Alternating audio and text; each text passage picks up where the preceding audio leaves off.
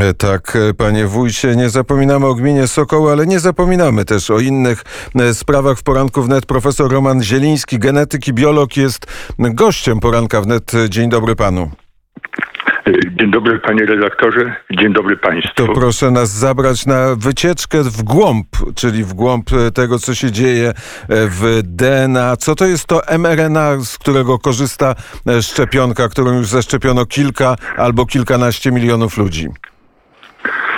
mRNA to jest y, kwas rybonukleinowy, y, który służy do y, otrzymania białka. Wyprodukowanie mRNA metodą sztuczną, syntetyczną musi imitować naturalny mRNA, jaki występuje w komórce, a to dlatego, ponieważ ten sztuczny mRNA y, zostanie y, włączony w y, system komórkowy, w aparat translacyjny. Także trzeba sobie zdawać sprawę z tego, że mRNA jest jednym z kwasów nukleinowych, które powszechnie występują w komórce.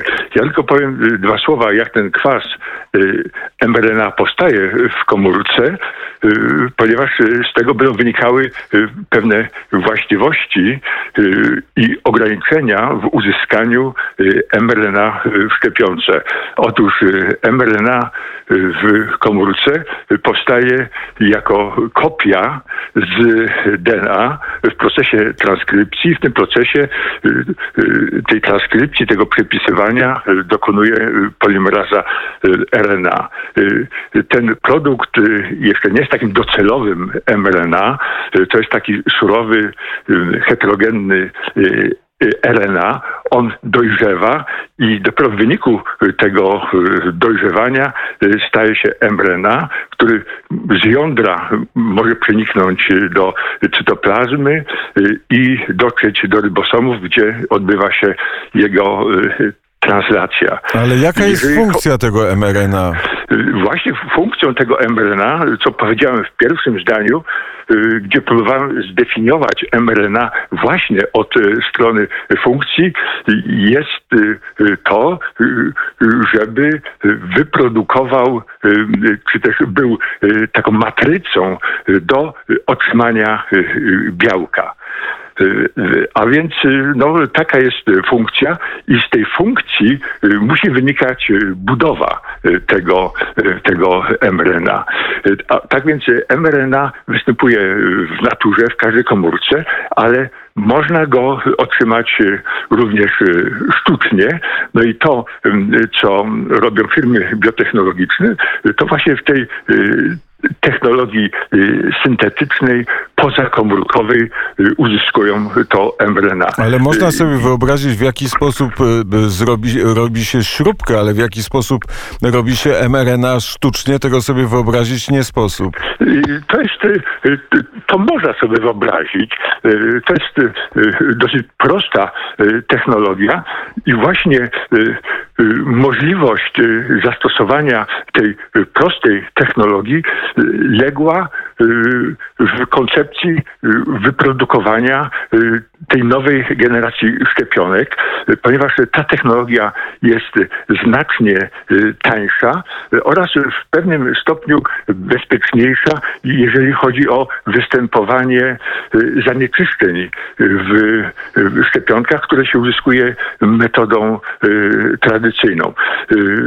Jeśli chodzi o te firmy biotechnologiczne, czy też te, te, te koncerny, które szczypoci produkują, typu mRNA, na przykład Pfizer, no to on w swojej ulotce nie podał dokładnie, jak to się robi.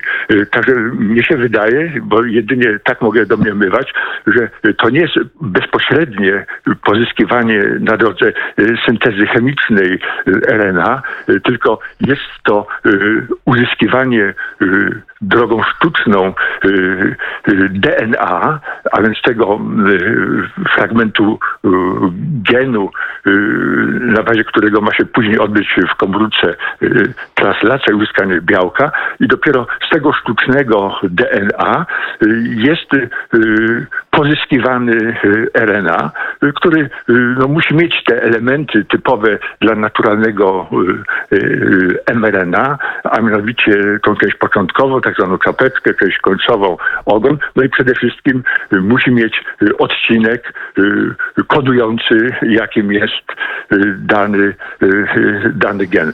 Także ta, te, ta technologia, już dodam jedno słowo, to jest technologia z zakresu inżynierii genetycznej. No u nas się nie upowszechnia tego określenia, które mówi o tym, w jaki sposób powstaje mRNA, ale na przykład w ulotkach niemieckich właśnie tak to się opisuje, to mRNA z tych tak zwanych szczepionek, że właśnie to jest produkt inżynierii genetycznej. No i idąc właśnie tym tropem, to mRNA należałoby nazwać konstruktem genetycznym albo rekombinowanym y, RNA, a więc podobnie jak uzyskuje się konstrukty w odniesieniu do otrzymywania GMO. Czy, czy wiemy, jakie są skutki wszczepienia sobie tego syntetycznego mRNA? Znaczy się, jeżeli chodzi o, o skutki, no to część tych skutków podają firmy, które produkują te mRNA i, one również szacują ryzyko, określają występowanie tych skutków ubocznych. Także jeżeli chodzi o to, co podaje Pfizer, jeżeli chodzi o te skutki uboczne, te, te, te, te ciężkie przypadki, no to szacuję, że występuje to jeden na tysiąc osób zaszczepionych. No gdyby przeliczyć to na populację Polaków, które miałyby się zaszczepić, a więc około 30 milionów ludzi, no to ta liczba wynosiłaby 30 tysięcy. Ale my już wiemy, że to jest niedoszacowanie tych skutków poważnych, ubocznych, ponieważ w Wielkiej Brytanii już takiego oszacowania dokonano i ono wynosi 2,5%. Ale a więc, kto dokonał takiego, panie profesorze? Więc moment, moment, tylko jedno pytanie. 750 tysięcy. Ale kto dokonał takiego oszacowania? Jakie źródła pan profesor ma dla takiego szacunku?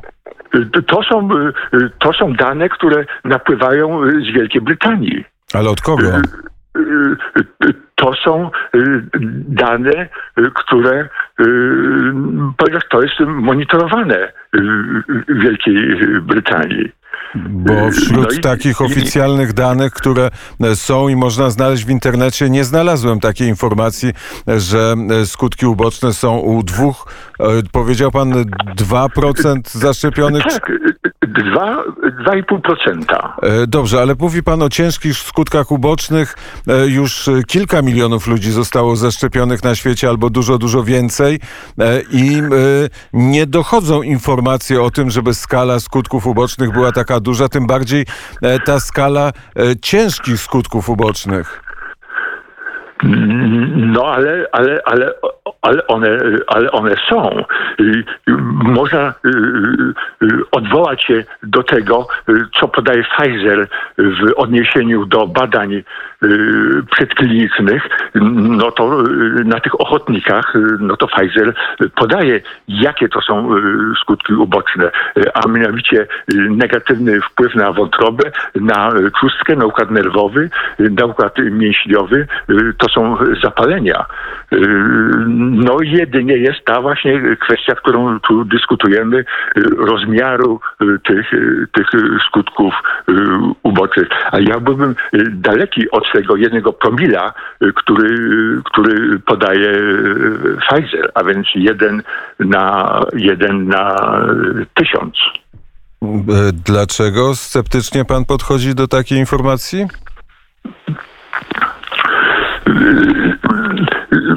Ze względu na to, że takie doniesienia napływają z, z krajów, gdzie te szczepienia odbywają się już na na, na, na dużą skalę. Poza tym doniesienia też są takie, to też jest jeden ze skutków ubocznych szczepień. One też właśnie napływają i z Wielkiej Brytanii, i z Izraela że u osób zaszczepionych wzrasta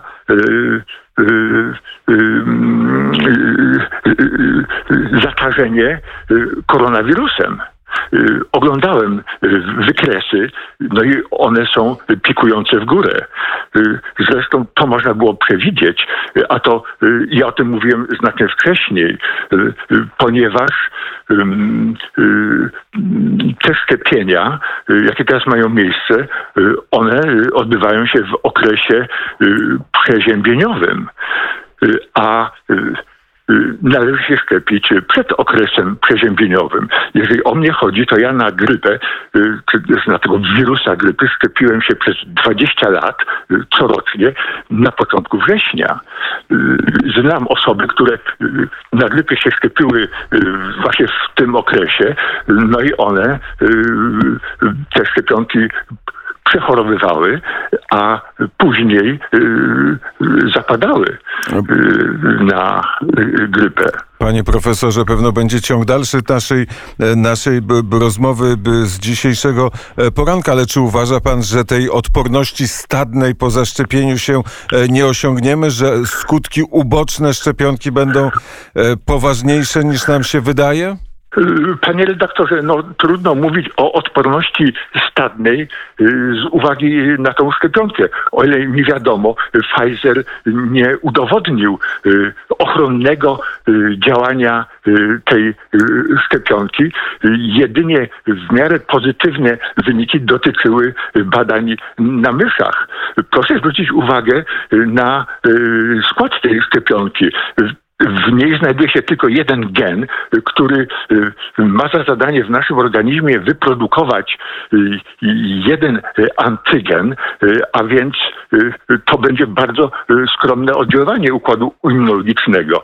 My sobie uzmysłowimy, jak to do tej pory było ze szczepionką na przykład Vaxi-Grip Tetra na grypę, no to w tej szczepionce był cały koktajl atenuowanych wirusów ale tych antygenów było wiele. A tutaj mamy do czynienia y, z uzyskaniem jednego antygenu w odniesieniu do wirusa bardzo zmiennego, który mutuje raz na dwa miesiące lub jeszcze częściej. A więc jak taka szczepionka może pozytywnie yy, yy, działać? Poza tym w Nature yy, opisywano y, wyniki badań, y, które mówią, że osoby, y, które się zaszczepią, mogą ciężej przechodzić COVID. To panie profesorze, e, na koniec pytanie, jak wielu jest profesorów, jak wielu jest naukowców, którzy mówią e, to, co pan profesor w tej chwili? Ja tego y, tak nie śledzę. Y, natomiast to, co mówią naukowcy y, w temacie o covidowym, że tak powiem, no to to jest przerażające. Na przykład nie dopuszczają żadnych możliwości negatywnego oddziaływania tejże tak zwanej szczepionki, ponieważ to nie jest szczepionka, to jest oddzielna kwestia, którą nie będziemy dzisiaj dyskutować, ponieważ szkoda czasu a więc podchodzą do tego bardzo bezrefleksyjnie. Ja jako naukowiec zadaję pytania, ale też wolałbym ich nie zadawać y, odnośnie y, tych domniemanych zagrożeń, ponieważ to wszystko powinien nam na przykład wyjaśnić Pfizer, ale on nic z tych y, naszych obaw nie wyjaśnia, a to dlatego, ponieważ nie przeprowadził badań nad możliwymi zagrożeniami, ponieważ decydował pośpiech, a takie badania trwają wiele lat i są y, kosztowne. Dlatego panie profesorze, zadbał, musimy- Dlatego zadbał o to, żeby zdjąć z niego odpowiedzialność. Oczywiście nasz rząd też o to zadbał, a więc odpowiedzialność za skutki uboczne spada jedynie na osoby, które y, się zaszczepią. Co prawda ma y, ten fundusz Powstać. pomocny istnieć, ale my wiemy, jak wyglądają sprawy odszkodowawcze w sądach się przez lata ciągną. A więc Profesor- tutaj mogą być sytuacje podobne. Profesor Roman Zieliński był gościem poranka wnet. Panie profesorze, e, dziękuję bardzo za rozmowę. Dziękuję bardzo. Do widzenia. Pan profesor e, Roman Zieliński. Jest godzina 7.51 na zegarze. Słuchają Państwo e, poranka wnet.